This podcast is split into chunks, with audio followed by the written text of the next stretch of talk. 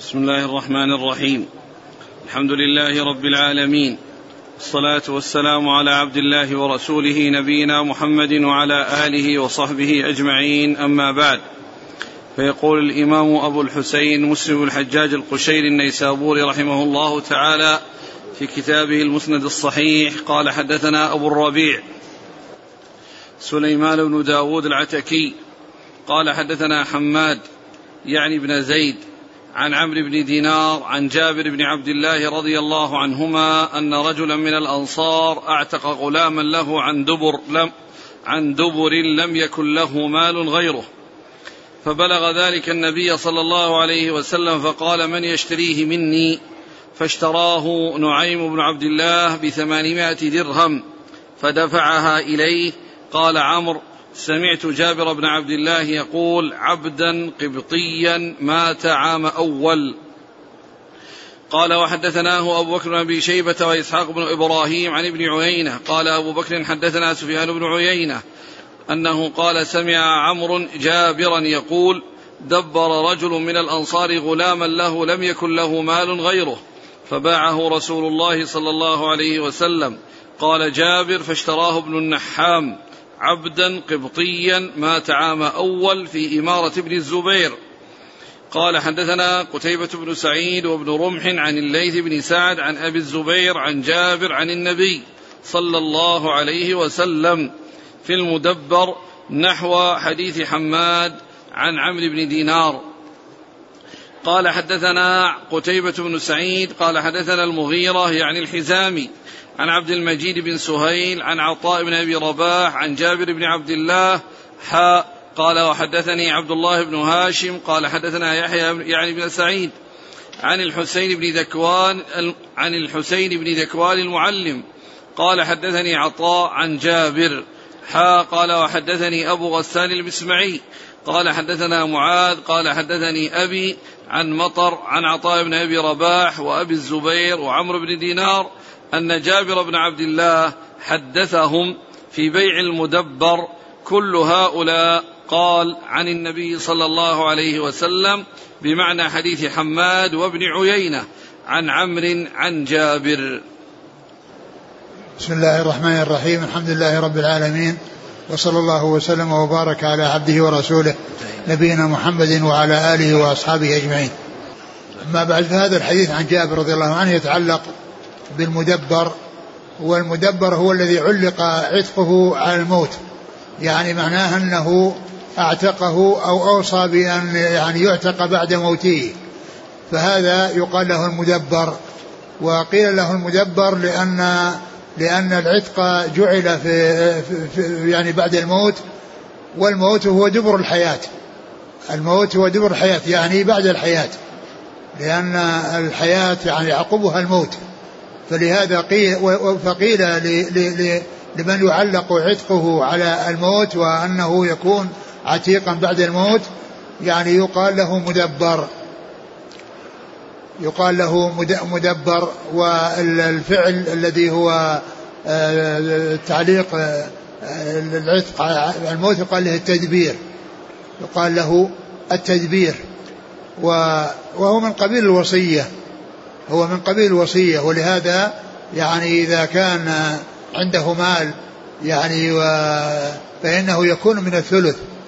ولا يكون يعني من رأس المال وإنما يكون من الثلث.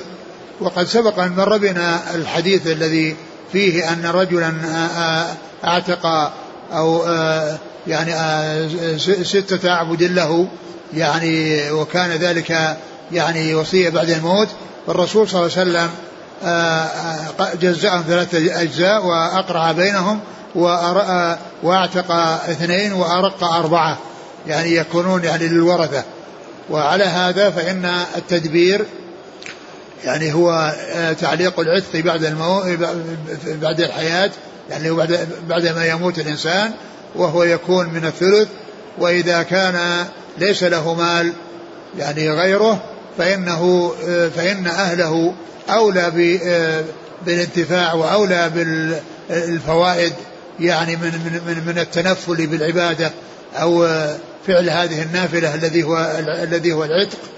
يعني فأهله آه، حاجة أهله وأولاده أولى من أن يفعل ذلك لأن لأن ما ما يحتاج إليه أهله من النفقة وغيرها هذا واجب.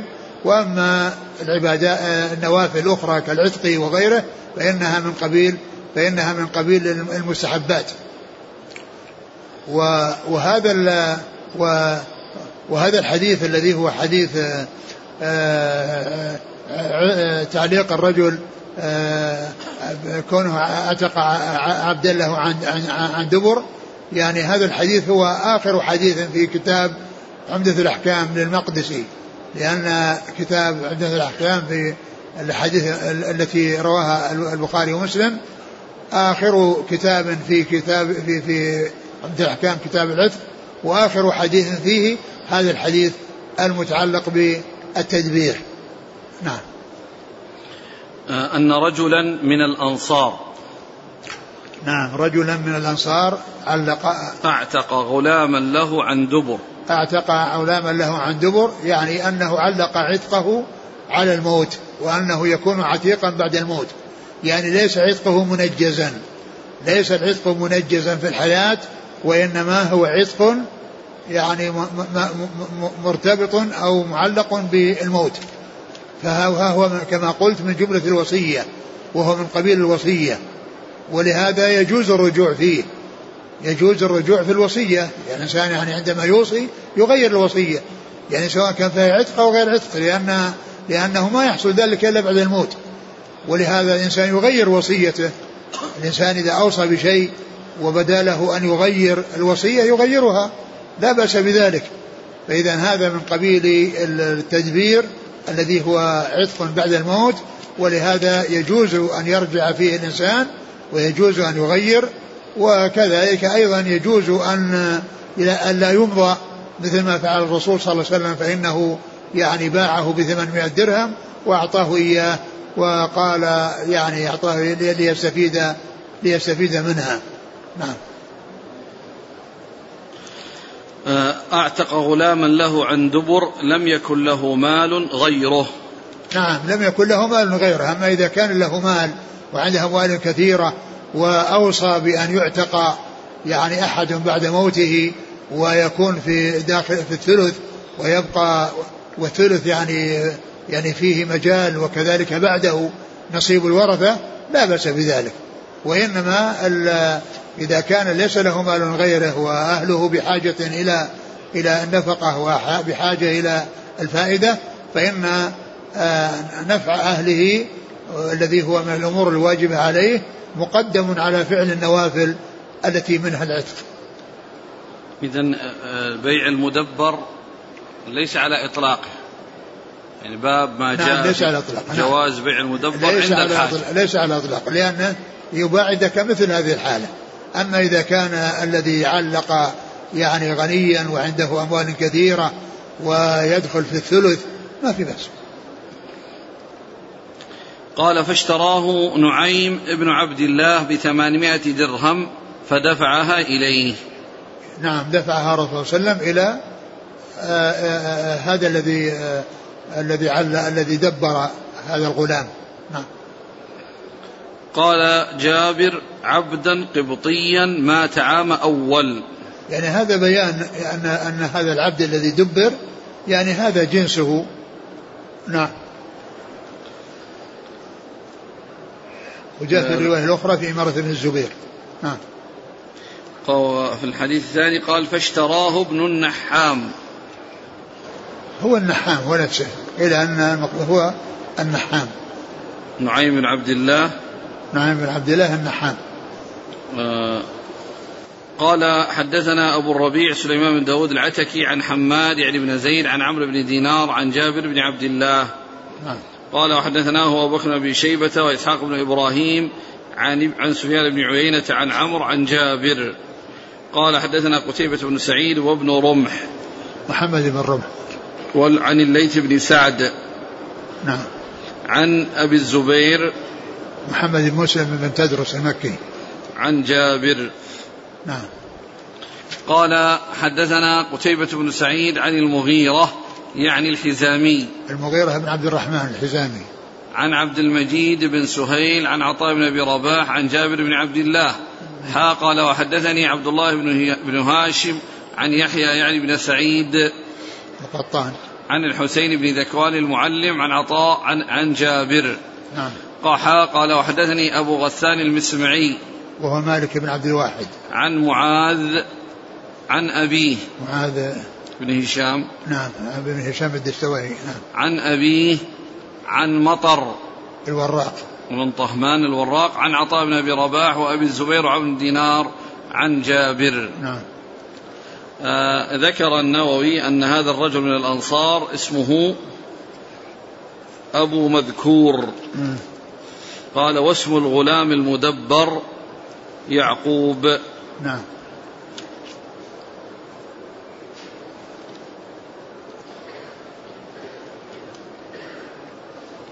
قول النووي أن كلمة ابن النحام آه، غلط وصوابه فاشتراه النحام. فإن المشتري هو نعيم وهو النحام. نعم يقال النحام. وقيل النحام هذا يتعلق بالصوت أو شيء وصف يتعلق بالصوت.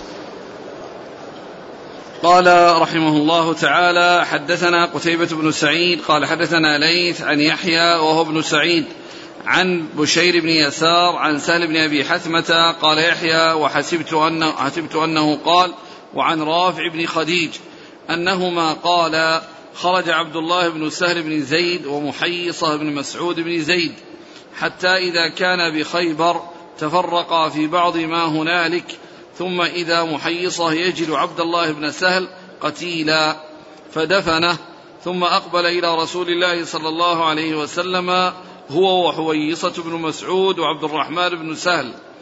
وكان أصغر القوم فذهب عبد الرحمن يتكلم قبل صاحبيه فقال له رسول الله صلى الله عليه وسلم كبر الكبر في السن.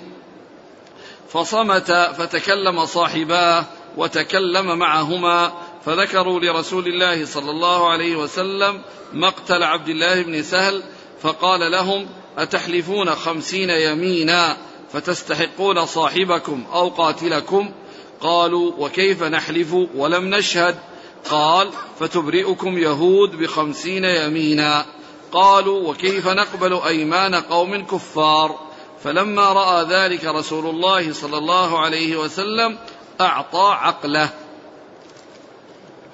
قال وحدثني عبيد الله بن عمر القواريري قال حدثنا حماد بن زيد قال حدثنا يحيى بن زح قال حدثنا يحيى بن سعيد عن بشير بن يسار عن سالم بن أبي حثمة ورافع بن خديج رضي الله عنهم أن محيصة بن مسعود وعبد الله بن سهل انطلقا قبل خيبر. فتفرقا في النخل فقتل عبد الله بن سهل فاتهموا اليهود. فجاء أخوه عبد الرحمن وابن عمه حويصة ومحيصة إلى النبي صلى الله عليه وسلم.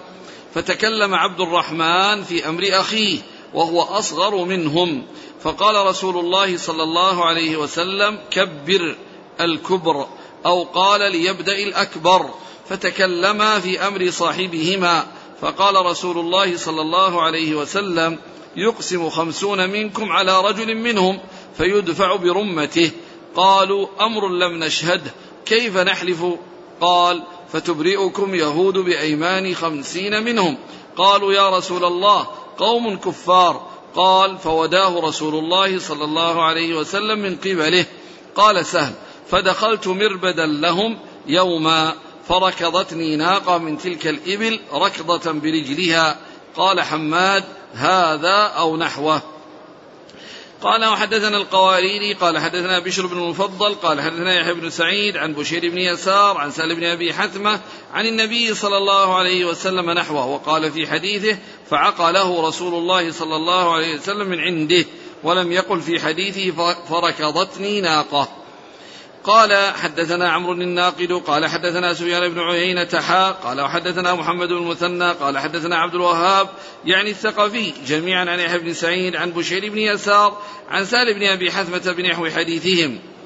قال حدثنا عبد الله بن مسلمة بن قعنب قال حدثنا سليمان بن بلال عن يحيى بن سعيد عن بشير بن يسار أن عبد الله بن سهل بن زيد ومحيصة بن مسعود بن زيد الأنصاريين ثم من بني حارثة خرجا إلى خيبر في زمان رسول الله صلى الله عليه وسلم وهي يومئذ صلح وأهلها يهود فتفرقا لحاجتهما فقتل عبد الله بن سهل فوجد في شربه.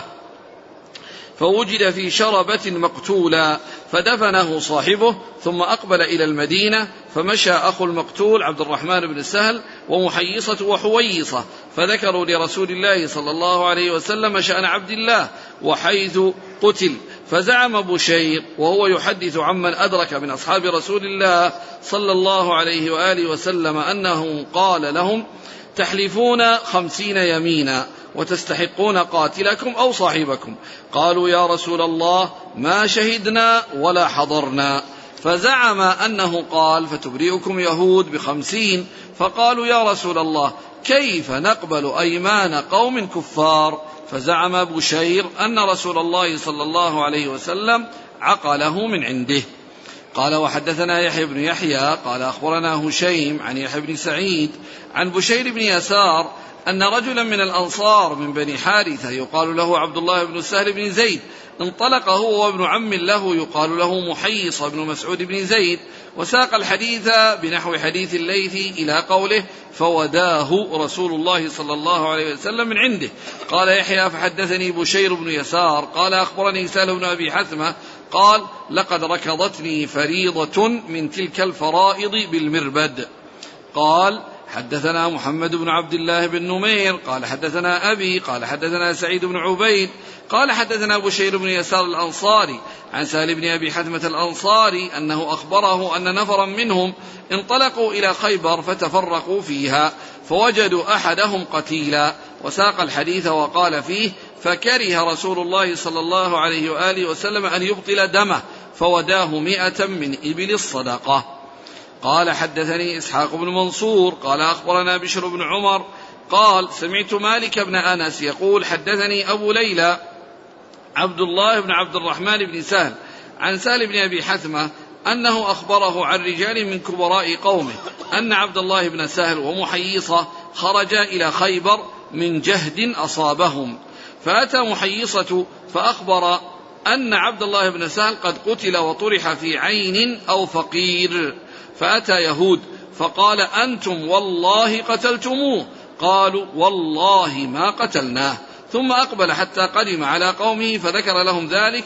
ثم أقبل هو وأخوه حويصة وهو أكبر منه. وعبد الرحمن بن سهل فذهب محيصة ليتكلم وهو الذي كان بخيبر. فقال رسول الله صلى الله عليه وسلم لمحيصة كبر كبر يريد السن. فتكلم حويصة ثم تكلم محيصة. فقال رسول الله صلى الله عليه وسلم إما أن يدوا صاحبكم وإما أن يؤذنوا بحرب.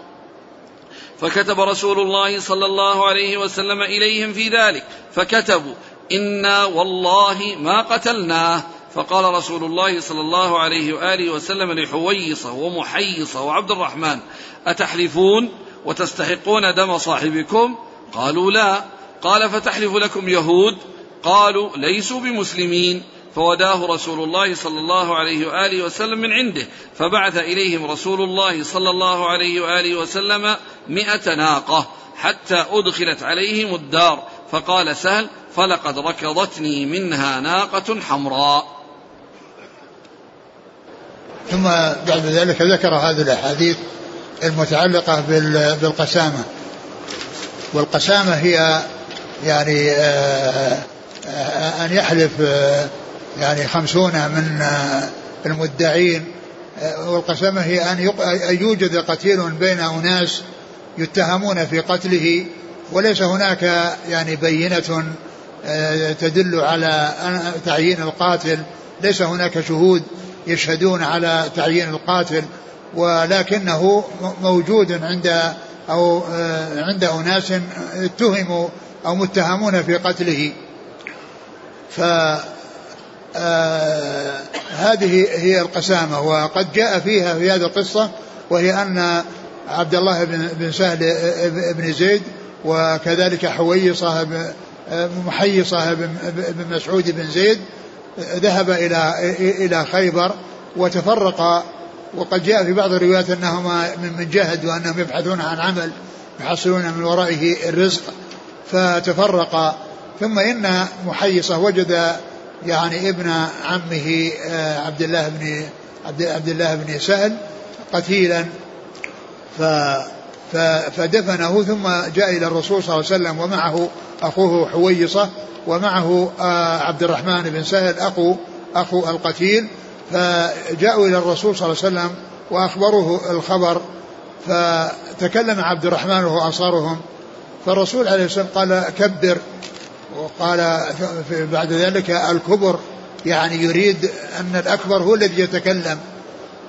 ويعني فلما قال كبر وهي يحتمل أن يكون يعني يراد بها الكبر ويحتمل يكون التكبير أن يقول الله أكبر وليس هذا يعني محلا لهذا وإنما المقصود آه، في هذا الموطن إنما هو أن يبدأ بالكبير وهذا من الآداب والأخلاق الحسنة أن أن الكبير يكرم ويقدم في الكلام على غيره إلا أن يتنازل أو يقبل أو يعني يطلب من غيره ممن هو دونه أن يتكلم فإن يعني فإن هذا من الآداب الحسنة ومن الأخلاق الكريمة. فالرسول صلى الله عليه وسلم أرشد أن يتكلم الكبير فتكلم حويصة وهو أكبرهم ثم محيصة وهو الذي وهو الذي يليه ثم بعد ذلك عبد الرحمن الذي هو أصغرهم. فالرسول عليه, عليه, عليه الصلاة والسلام يعني قال لهم تحلفون خمسين يمين يعني و يعني و آه، ويستحقون يعني آه، الشيء الذي آه، ادعوه. قالوا كيف نحلف ونحن لم نرى ولم نشاهد؟ قال فتبرئكم اليهود بخمسين يمين. قالوا إنهم قوم كفار فكيف نأخذ بأيمانهم؟ فالرسول عليه السلام أراد أن لا يضيع دمه وأن لا يبطل دمه فوداه رسول صلى الله عليه وسلم من عنده. فقيل إنه من عنده يعني من من من ماله أو من يعني يعني بيت مال المسلمين الذي هو يصرف على على رأي الإمام وعلى نظر الإمام.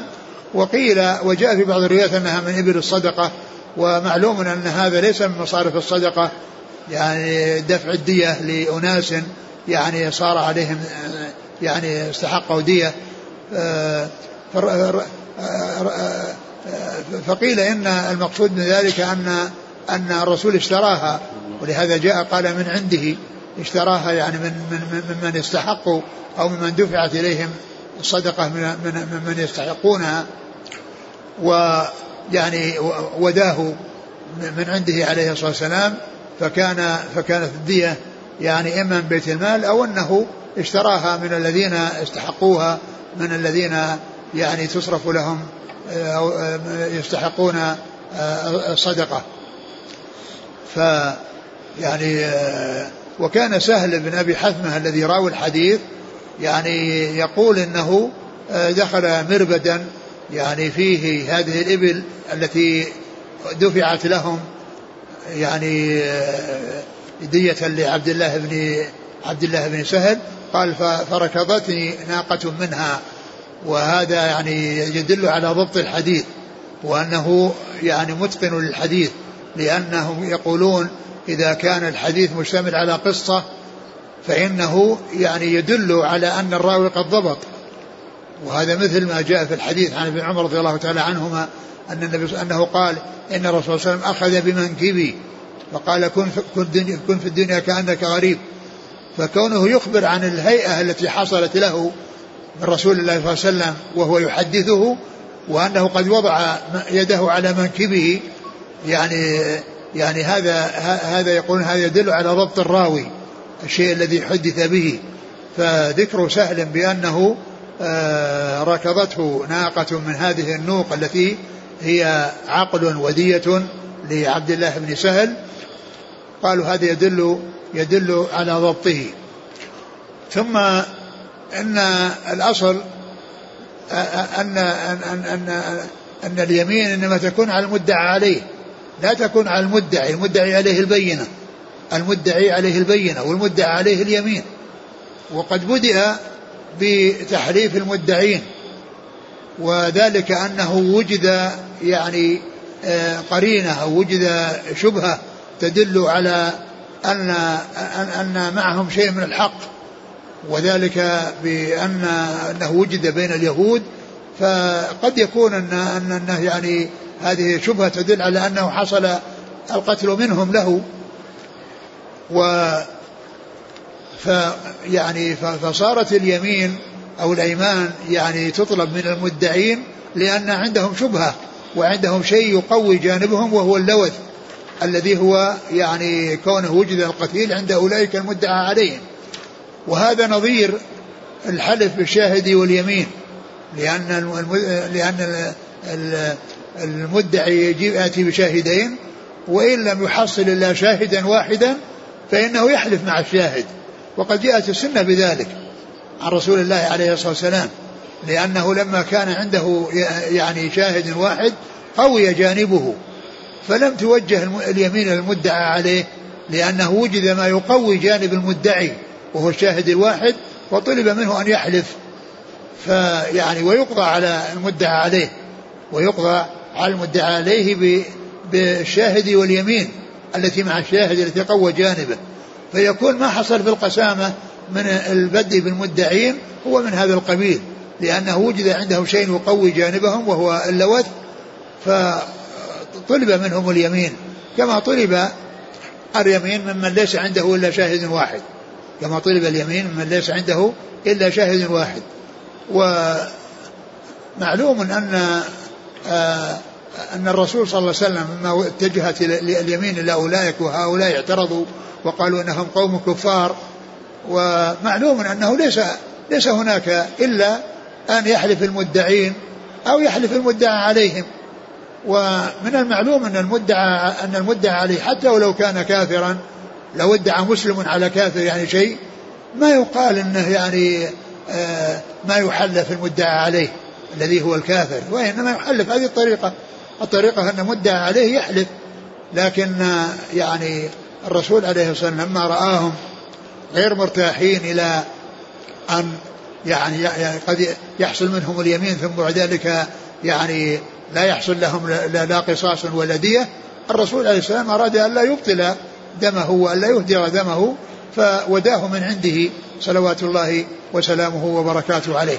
إذا هذه هي القسامة وهي جاءت على على يعني على هذا النحو الذي جاء بيانه وتفصيله في هذا الحديث وهو أن الأيمان تكون خمسين وتطلب من المدعين وإذا وذلك لقوة جانبهم وإذا لم يحصل ذلك فإنها تطلب من المدعى عليهم فإنها تطلب من المدعى عليهم.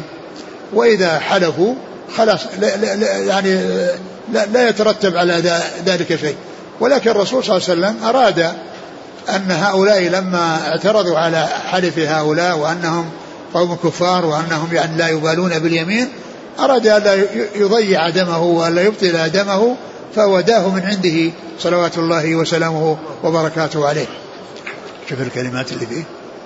الآن أحسن الله إليك إذا حلف المدعون إذا حلف المدعون إذا حلف المدعون على شخص معين. أي نعم. إيه بأنه يدفع لهم هذا الشخص المعين. الآن يقتل قصاص ولا دية؟ ولا ينظر هل القتل خطأ لا هو ولا عمد؟ لا هو, هو, هو إذا كان القتل خطأ لا شك ما فيه إلا الدية. لكن إذا كان عمد يعني يكون في قصاص. هم الآن يحلفون على القاتل لكن ما يدرون وش القتل قتل خطأ أو قتل عمد؟ على كل هم يعني إذا كان أن أن أن, أن القاتل يعني يعني ذكر شيئا يعني يفيد بأنه خطأ وأنه حصل منه فإنه لأنهم ما ما حلفوا على أنه قتله عمدا حلفوا على أنه قتله. نعم. الروايات يدفع برمته أو يد وإما أن يدفع برمته يعني أنهم يقتلونه. طيب وهذا إنما يكون إذا كان عمدا. وإما أو يدونه إذا تنازلوا عن القتل يعني يأخذون الدية أو إذا كان خطأ يأخذون الدية. لأنه إذا تنازلوا عن عن قتل القاتل ينتقلون إلى الدية. وإذا كان خطأ ما فيه إلا الدية. هو يتصور أن يحلفون على عمد لم يروا ها؟ هل يتصور أن المدعون يحلفون على عمد لم يروا على ما كل- شافوا شيء. على كل هذا هو الذي هذا هو الذي هو أصلا ما حصل من أنهم يعني أن- أنهم حلفوا أقول ما حصل أنهم حلفوا وما وانتهت القضية على أن الرسول بت فيها ب بعدم إهدار دمه وأنه وداه من عنده عليه الصلاة والسلام. قال فلما رأى ذلك الرسول صلى الله عليه وسلم أعطى عقله عقله ديته لأن العقل يقال له دية الدية يقال لها عقل وذلك أن الدية هي إبل وتعقل يؤتى بها وتعقل عند يعني ولي القتيل. قال فدخلت مربدا لهم. مربدا هذا المكان الذي آه، آه، آه، تكون فيه الإبل وال- والتي يعني تدخل فيه الإبل ويكون يعني محلا لها لحفظها والمحافظة عليها. هذا هو المربد. نعم. قال فقتل عبد الله بن سهل فوجد في شربة. شربة قيل إنها يعني الحوض الذي يكون يعني يعني النخل يعني الذي آه، يعني الحوض الذي يحفر ويكون يعني نازل ويكون يعني يجتمع فيه الماء في أصل النخلة يعني فكان في شربة يعني في حوض يعني نخلة. وفي بعض الروايات أنه آه، آه، في أنه في آه، وطرح في عين أو فقير. في أو فقير يعني يعني حفرة أعلاها واسع وأسفلها ضيق. يعني بير أو حفرة. نعم. قال لقد ركضتني فريضة من تلك الفرائض يعني بالمربد ركضتني يعني رفسته وقيل لها فريضة لأنها يعني شيء مفروض. يعني شيء مفروض يعني في مقابل في مقابل القتل يعني الذي هو الدية فهي شيء قيل لها فريضة لأنها شيء مفروض. يعني فرض هذا العدد من الإبل. نعم. آه قال فوداه مئة من إبل الصدقة. نعم. كلام النووي أن هذا غلط. قال هذا غلط ولكنه يعني آه يعني ذكر ان يعني ان انه توجيه آخر أنه آه يعني آه آه أنه آه الروايات اللي جاء من عنده أي أنه اشتراه من الذين استحقوا الصدقة أو الذين هم وصلت إليهم الصدقة فاشتراها منهم نعم.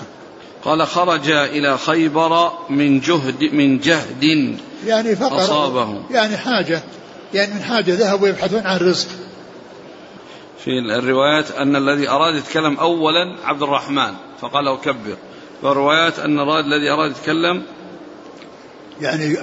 محيصة ها؟ يعني فكأن. يعني فكأن الجمع بينها بأن الكبير هو الذي يبدأ فيعني آه، آه، أصارهم عبد الرحمن ويليه بعد ذلك محيصة الذي كان آه، ذهب مع عبد الله بن سهل إلى خيبر وأكبرهم حويصة الذي هو أخو عبد أخو محيصة. فإذا يعني كان آه، آه، آه، عبد الرحمن أراد يتكلم وبعدين عبد الر- آه، حويص أراد- يتكلم والرسول صلى الله عليه وسلم جعل الكبير هو الذي يتكلم. وتكلم حويصة الذي هو الأكبر ثم محيصة الذي يليه في الكبر ثم عبد الرحمن بن سهل الذي هو أصغرهم وهو أخ القتيل. قال حدثنا قتيبة بن سعيد عن ليث ليث بن سعد عن يحيى وهو ابن سعيد الأنصاري. عن بشير بن يسار عن سالم بن أبي حثمة ورافع بن خديج. نعم. قال حدثني عبيد الله بن عمر القوارير عن حماد بن زيد عن يحيى بن سعيد عن بشير بن يسار. قال حدثنا القواريري عن بشر بن المفضل عن يحيى بن سعيد عن بشير بن يسار قال حدثنا عمرو الناقد عن سفيان بن عيينة حا قال حدثنا محمد بن المثنى عن عبد الوهاب يعني الثقفي. قال حدثنا عبد الله بن مسلمة بن قعنب عن سليمان بن بلال عن يحيى بن سعيد عن بشير بن يسار. قال حدثنا يحيى بن يحيى عن هشيم. وشيء من بشير الواسطي. عن يحيى بن سعيد عن بشير بن يسار. قال حدثنا محمد بن عبد الله بن نمير عن أبيه عن سعيد بن عبيد عن بشير بن يسار. قال حدثني إسحاق ابن منصور عن بشر ابن عمر قال سمعت مالك بن أنس يقول حدثني أبو عبد الله حدثني أبو ليلى. أعد الإسناد. قال حدثني إسحاق بن منصور. قال أخبرنا بشر بن عمر. نعم. قال سمعت مالك بن أنس يقول حدثني أبو ليلى عبد الله ابن عبد الرحمن ابن سهل. نعم. هكذا. عبد الله. قال حدثني أبو ليلى. مم. عبد الله ابن عبد الرحمن ابن سهل. عن سهل بن أبي حثمة. يعني عبد الرحمن هذا هو الذي هو هو أخو القتيل. ويعني عبد الله هذا إيش قال فيه؟ لا هو الآن مشكلة عندنا الآن. يقول حدثني أبو ليلى عبد الله بن عبد الرحمن. والشيخ محمد علي آدم يقول سقطت بن. ها؟ سقطت كلمة بن. أبو عبد الله ابن عبد الله ابن عبد الرحمن بن بن سهل. أبو عبد الله؟ لا الموجود عندنا الآن أبو ليلى عبد الله. أيوه. هذا كذا الإسناد. يقول سقطت بينهما كلمة بن. أبو, أبو ليلى, ليلى ابن. إيه؟ عبد الله ابن عبد الرحمن بن سهل. يعني يصير طول في يعني في يعني الحين عبد الرحمن هذاك وأصارهم ويعني هذا ابنه عبد الله وهذا ابن لعبد الله. هذا الآن حسب الموجود في الإسناد أبو ليلى نعم. عبد الله. نعم. ابن عبد الرحمن ابن سهل. يقول هكذا وقع في بعض نسخ صحيح مسلم. أبو ليلى عبد الله ابن عبد الرحمن بن سهل. فجعل عبد الله مرفوعا بدلا من أبي ليلى على أنه على أنه اسمه. على أنه صاحب الكنية. ووقع في النسخة الهندية وشرح الأبي بلفظ حدثني أبو ليلى ابن عبد الله بن عبد الرحمن بن سهل. وهذا هو الذي وقع في الموطأ. وصحيح البخاري. أبو عبد الله. أبو ليلى أبو ليلى. ابن عبد الله. نعم. ابن عبد الرحمن. نعم. آه. وفي صحيح البخاري يقول؟ نعم. آه. طيب. والموطأ. نعم والظاهر أن هذا هو الصواب. نعم. ثم هو ترجم من قبل فقال هو أبو ليلى ابن عبد الله ابن عبد الرحمن بن سهل الأنصاري. نعم. ويقال اسم أبي ليلى مشكلة عبد الله. هذا اللي وقع في الإشكال؟ أي نعم. أنه لو حذفت بن ممكن يعني بيكون منسوب إلى جده نعم. بعده. قال حدثني أبو الطاهر وحرملة بن يحيى. قال أبو الطاهر حدثنا وقال حرملة أخبرنا ابن وهب. قال أخبرني يونس عن ابن شهاب. قال أخبرني أبو سلمة بن عبد الرحمن وسليمان بن يسار مولى ميمونة.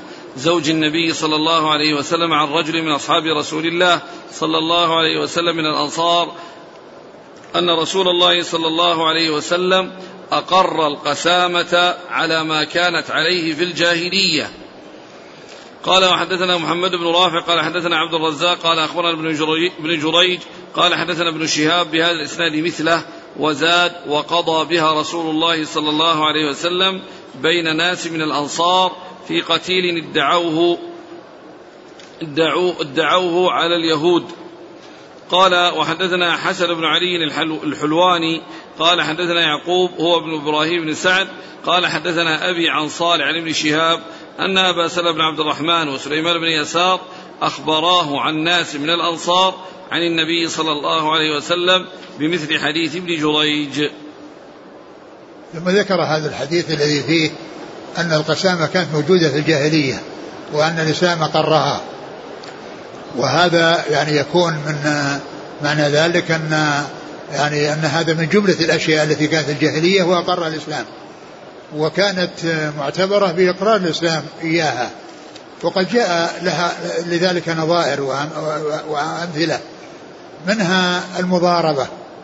منها المضاربة لأنها يعني كانت يعني في الجاهلية واقرها الإسلام الذي هو بيع المضاربة بأن يدفع يعني إنسان رأس مال والعامل يعني عامل يشتغل فيه ويكون يعني بينهما على نسبة يتفقان عليها نصف أو ربع أو خمس أو ما إلى ذلك. وكذلك أيضا ما جاء بالنسبة للولي يعني أنه كان أن الخطبة أن أن أن, أن الولي هو الذي يخطب منه. يعني المرأة تخطب من وليها وهذا كان في الجاهلية وجاء به الإسلام. فإذا يكون معناه القسامة هي من هذا القبيل وأنها كانت في الجاهلية وأن الإسلام أقرها والرسول قضى بها في قصة يعني هؤلاء الذين اللي عبد الله بن سهل. فتكون يعني معناه أنها مما كان في الجاهلية وأقره الإسلام. قال حدثني أبو الطاهر أحمد بن عمرو بن السرح المصري. وحرملة بن يحيى عن ابن وهب. عبد الله بن وهب. عن يونس عن ابن شهاب. يونس بن يزيد الأيلي. عن أبي سلمة بن عبد الرحمن وسليمان بن يسار. أبو سلمة بن عبد الرحمن وسليمان بن يسار. يعني هؤلاء من الفقهاء السبعة فقهاء المدينة السبعة. وسليمان بن يسار منهم باتفاق. وأما أبو سلمة فعلى أحد الأقوال الثلاثة السابع منهم. أبو سلمة بن عبد الرحمن بن عوف أو آه، أبو بكر بن عبد الرحمن الحارث بن هشام أو سالم بن عبد الله بن عمر. فإذا هذا الإسناد فيه يعني اثنان أحدهما من السبعة فقهاء السبعة باتفاق والثاني على الخلاف. نعم. قال عن رجل من أصحاب رسول الله صلى الله عليه وسلم من الأنصار. نعم. قال حدثنا حسن بن علي الحلواني عن يعقوب وابن إبراهيم. معلوم أن معلوم أن الجهاله في الصحابة لا تؤثر وإنما يؤثر في غير الصحابة وإلا فإن الصحابة المجهول فيهم في حكم معلوم لأنهم عدول معدلون يعني يعني بعد ثناء الله عز وجل وثناء رسوله عليه الصلاة والسلام لا يحتاجون إلى تعديل المعدلين وتوثيق الموثقين. ولهذا يكفي أن يقال عن عن رجل صاحب النبي ولا لم يعرف شخصه ولا لم يعرف اسمه. المهم أن يعرف بأنه صاحب النبي صلى الله عليه وسلم وأنه من أصحاب رسول الله عليه الصلاة والسلام. أما غيرهم فلا بد من معرفة حاله هل هو ثقة أو أو ضعيف. أما الصحابة لا يبحث عن عدالتهم وعلى ثقتهم. يعني ما يبحث عن هذا لأن لأنه يكفيهم ثناء الله عز وجل وثناء رسوله عليه الصلاة والسلام عليهم. قال حدثنا حسن بن علي الحلواني عن يعقوب بن إبراهيم بن سعد عن أبيه عن صالح ابن كيسان. صالح بن كيسان. إذا كان المدعون لم يبلغوا خمسين عددهم أقل. يعني يكملون الأيمان يعني بتكرر من بعضهم.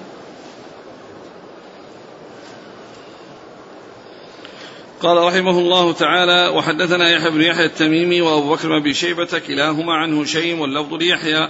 قال أخبرنا هشيم عن عبد العزيز بن صهيب وحميد عن أنس بن مالك رضي الله عنه أن ناسا من عرينة قدموا على رسول الله صلى الله عليه وسلم المدينة فاجتووها.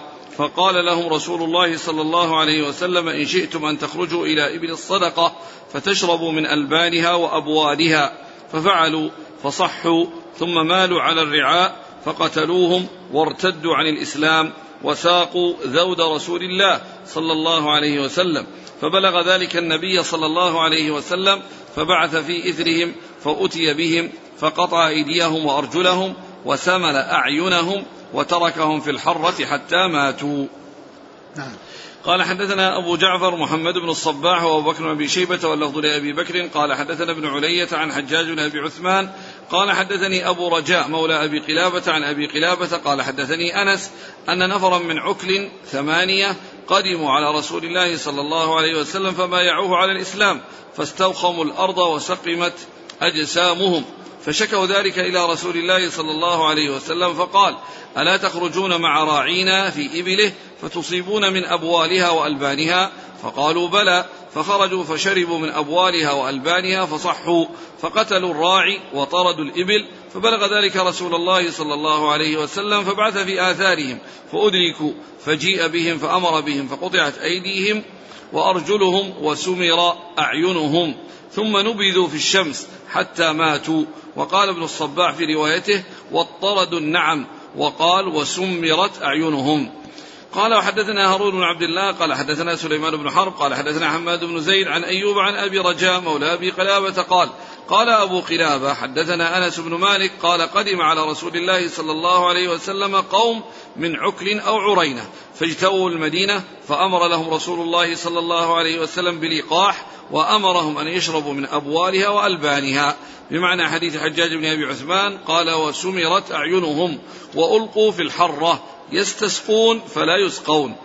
قال وحدثنا محمد بن مثنى قال حدثنا معاذ بن معاذ قال حاء وحدثنا أحمد بن عثمان النوفلي قال حدثنا أزهر السمان قال حدثنا ابن عون. قال حدثنا أبو رجاء مولى أبي قلابة عن أبي قلابة قال كنت جالسا خلف عمر بن عبد العزيز فقال للناس ما تقولون في القسامة؟ فقال عنبسة قد حدثنا أنس بن مالك كذا وكذا فقلت إياي حدث أنس.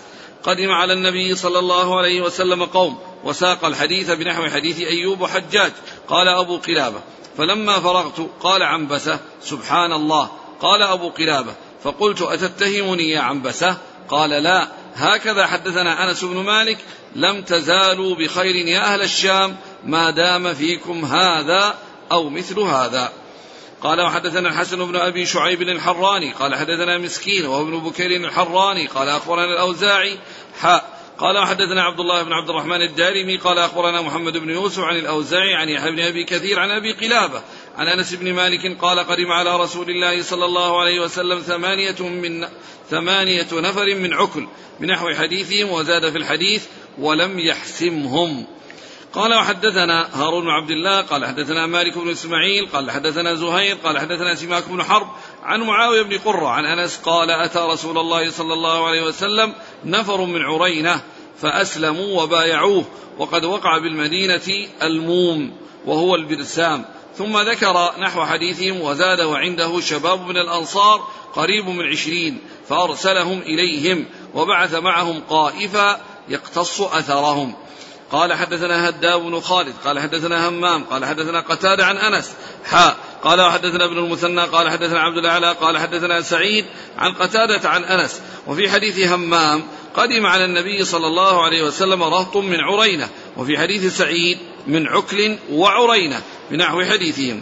قال وحدثني الفضل بن سالم الأعرج قال حدثنا يحيى بن غيلان قال حدثنا يزيد بن زريع عن سليمان التيمي عن أنس قال إنما سمل النبي صلى الله عليه وسلم أعين أولئك لأنهم سملوا أعين الرعاء.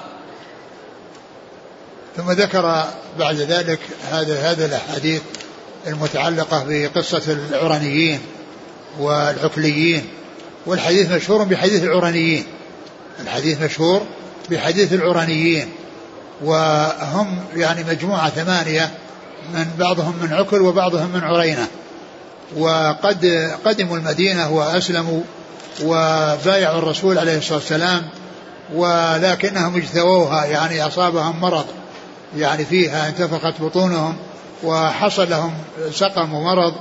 فالرسول عليه الصلاة والسلام أرشدهم أو عرض عليهم أن يذهبوا إلى إبل الصدقة وفي بعض الروايات اللقاح للرسول عليه الصلاة والسلام ويجمع بينها بأن بعضها يختص بالرسول صلى الله عليه وسلم وبعضها يختص بالصدقة وأمرهم أن يشربوا من أبوالها وألبانها. فكان هذا هو علاجهم. ففعلوا وصحوا وحصلت لهم السلامة والعافية من المرض.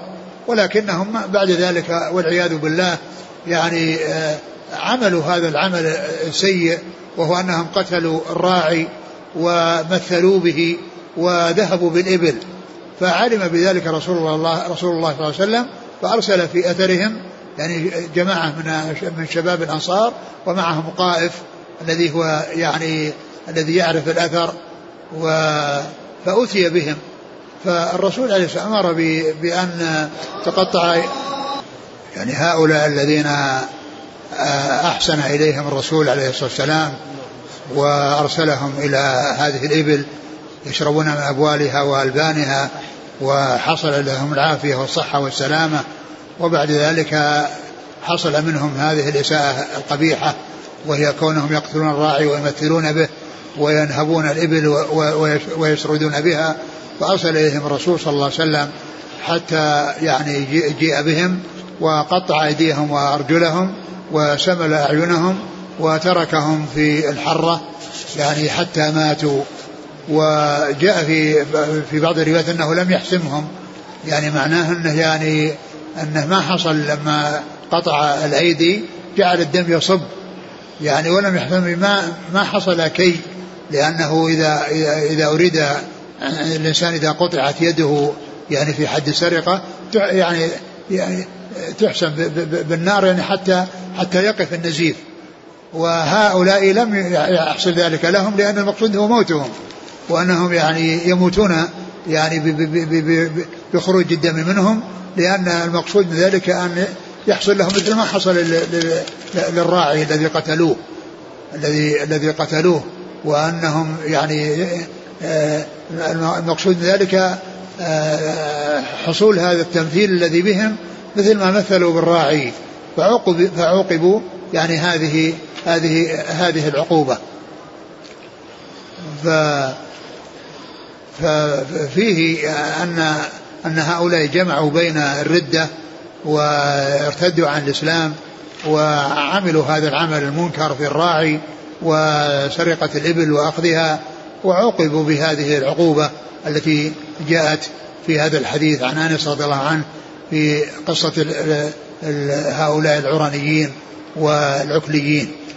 وفي الحديث دليل على أن أن أبوال الإبل أنها طاهرة وذلك أنها لو كانت نجسة ما جعلهم يعني يتداوون بها فكونه أذن لهم بأن يشربوها دل على على على طهارتها وأنها ليست نجسة وهذا مما يستدل به على على على على ما يتعلق بالإبل وكذلك يقاس كل ما يؤكل لحمه كل ما يؤكل لحمه فروثه وبوله طاهر. يعني إذا وقع على إنسان يعني لا يحتاج إلى يعني يعني يغسل أو أنه يلزم غسله لأنه نجس مثل الطيور. إذا يعني ذرقت على على إنسان وعلى ثيابه فإن ذلك لا يؤثر. إن ذلك يعني لا يؤثر لأن كل يعني ما يؤكل لحمه فإن يعني روثه وبوله يعني طاهر. فهذا من أدلة أو ما يستدل به يعني من قال بطهارة يعني أبوال الإبل وكذلك يلحق بها كل ما يؤكل يعني لحمه فإنه يكون بوله وروثه يكون طاهرين. ما وش فيه من الأشياء اللي قال أن ناسا من عرينة قدم عليه الصلاة والسلام إلى المدينة هو جاء في بعض الروايات عرينة وجاء في بعضها عكل وجاء في بعضها عكل وعرينة وهم مجموعة من عكل وعرينة. يعني ليسوا عكليين خلص ولا عرنيين خلص وإنما هم من هذا وهذا. ولكن الحديث اشتهر بحديث العرنيين. اشتهر بحديث العرنيين. نعم. وساقوا ذود رسول الله صلى الله عليه وسلم. ساقوا ذود يعني الذود الذي مع الراعي يعني قتلوا الراعي وذهبوا بالذود ومع وقد عرفنا أن أنه جاء في بعض الروايات أنها ابل الصدقه وفي بعضها أنها للرسول عليه الصلاة والسلام. فيكون مجموع يعني من هذا وهذا في شيء يخص الرسول وفيه شيء يخص الصدقة. سمل سمل يعني بأعينهم يعني بال بال يعني بالمسامير المحماة لأنهم فعلوا بالراعي كما جاء أنهم فعلوا بالراعي مثل ذلك ففعل بهم الرسول صلى الله عليه وسلم مثل ما فعلوا بالراعي. نعم. وتأتي رواية سمر أو سمر نعم. باللام وبالراء. نعم. يعني سمرها بالمسامير المحماة. قال فأمر صلى الله عليه وسلم بلقاح لقاح يعني الإبل التي يعني ولدت أو اللقحة هي التي يعني فيها الحليب يعني على إثر الولادة. نعم. هنا في حديث قال عن أبي قلابة قال كنت جالسا خلف عمر بن عبد العزيز. فقال الناس ما تقولون في القسامة؟ يعني هنا سؤال عن القسامة والحديث ليس فيه القسامه ولكن فيه شيء يشبه القسامة لأن القسامة فيها اعتداء وهذا فيه اعتداء. فيعني ف يعني هذا الحديث لا علاقة له بالقسامه لكن يمكن أن يكون أنه يعني سأل عن القسامة فكان عندهم شيء يشبه القسامة فذكروه. وإلا فالقسامة مرت في الحديث السابق في قصة يعني عبد الله بن سهل سهل وحويصة ومحيصة. قال فأسلموا وبايعوه وقد وقع في المدينة وقد وقع بالمدينة الموم وهو البرسام. يعني هذا مرض يعني هذا مرض يعني حصل لهم إلى أنه يتغير معه المزاج يتغير معه الفكر. ونعم. قال حدثنا يحيى بن يحيى التميمي وأبو بكر بن أبي شيبة عن هشيم عن عبد العزيز بن صهيب وحميد. حميد بن أبي حميد الطويل. عن أنس بن مالك. نعم. قال حدثنا أبو جعفر محمد بن الصباح وأبو بكر بن أبي شيبة عن ابن علية. هو إسماعيل بن إبراهيم بن علية. عن حجاج بن أبي عثمان عن أبي رجاء مولى أبي قلابة. نعم. سلمان الجرمي نعم. عن أبي قلابة. عبد الله بن زيد الجرمي. قال وحدثنا أحمد بن عثمان النوفلي عن أزهر السمان. نعم. أزهر بن سعد. نعم. عن ابن عون. هو عبد الله بن عون بن أرطبان. نعم. قال وحدثنا هارون بن عبد الله قال حدثنا مالك بن إسماعيل عن زهير. زهير بن معاوية. عن سماك بن حرب عن معاوية بن قرة عن أنس. قال حدثنا هداب بن خالد عن همام. هداب بن خالد يعني يأتي هدبة ويأتي هداب. قيل إن هدبة اسم وهداب لقب. نعم. عن همام. همام بن يحيى العودي. عن قتادة عن أنس. قال حدثنا ابن المثنى عن عبد الأعلى. ابن عبد الأعلى. عن سعيد عن قتادة. سعيد بن أبي عروبة. قال وحدثني الفضل بن سهل الأعرج عن يحيى بن غيلان عن يزيد بن زريع عن سليمان التيمي. سليمان بن طرخان. عن أنس. نعم. هنا يزيد بن زريع عن ها؟ سليمان. سليمان بن طرخان تيمي. والد المعتمر. يروي عن أنس مباشرة. يعني ها ها الآن يروي بس ما أدري إن الشيخ هنا محمد علي آدم يقول هو سلي- سليمان ابن بلال. سليمان بن بلال يقول؟ هكذا يقول. سليمان بلال قال التيمي مشهور بالتيمي سليمان بن طرخان.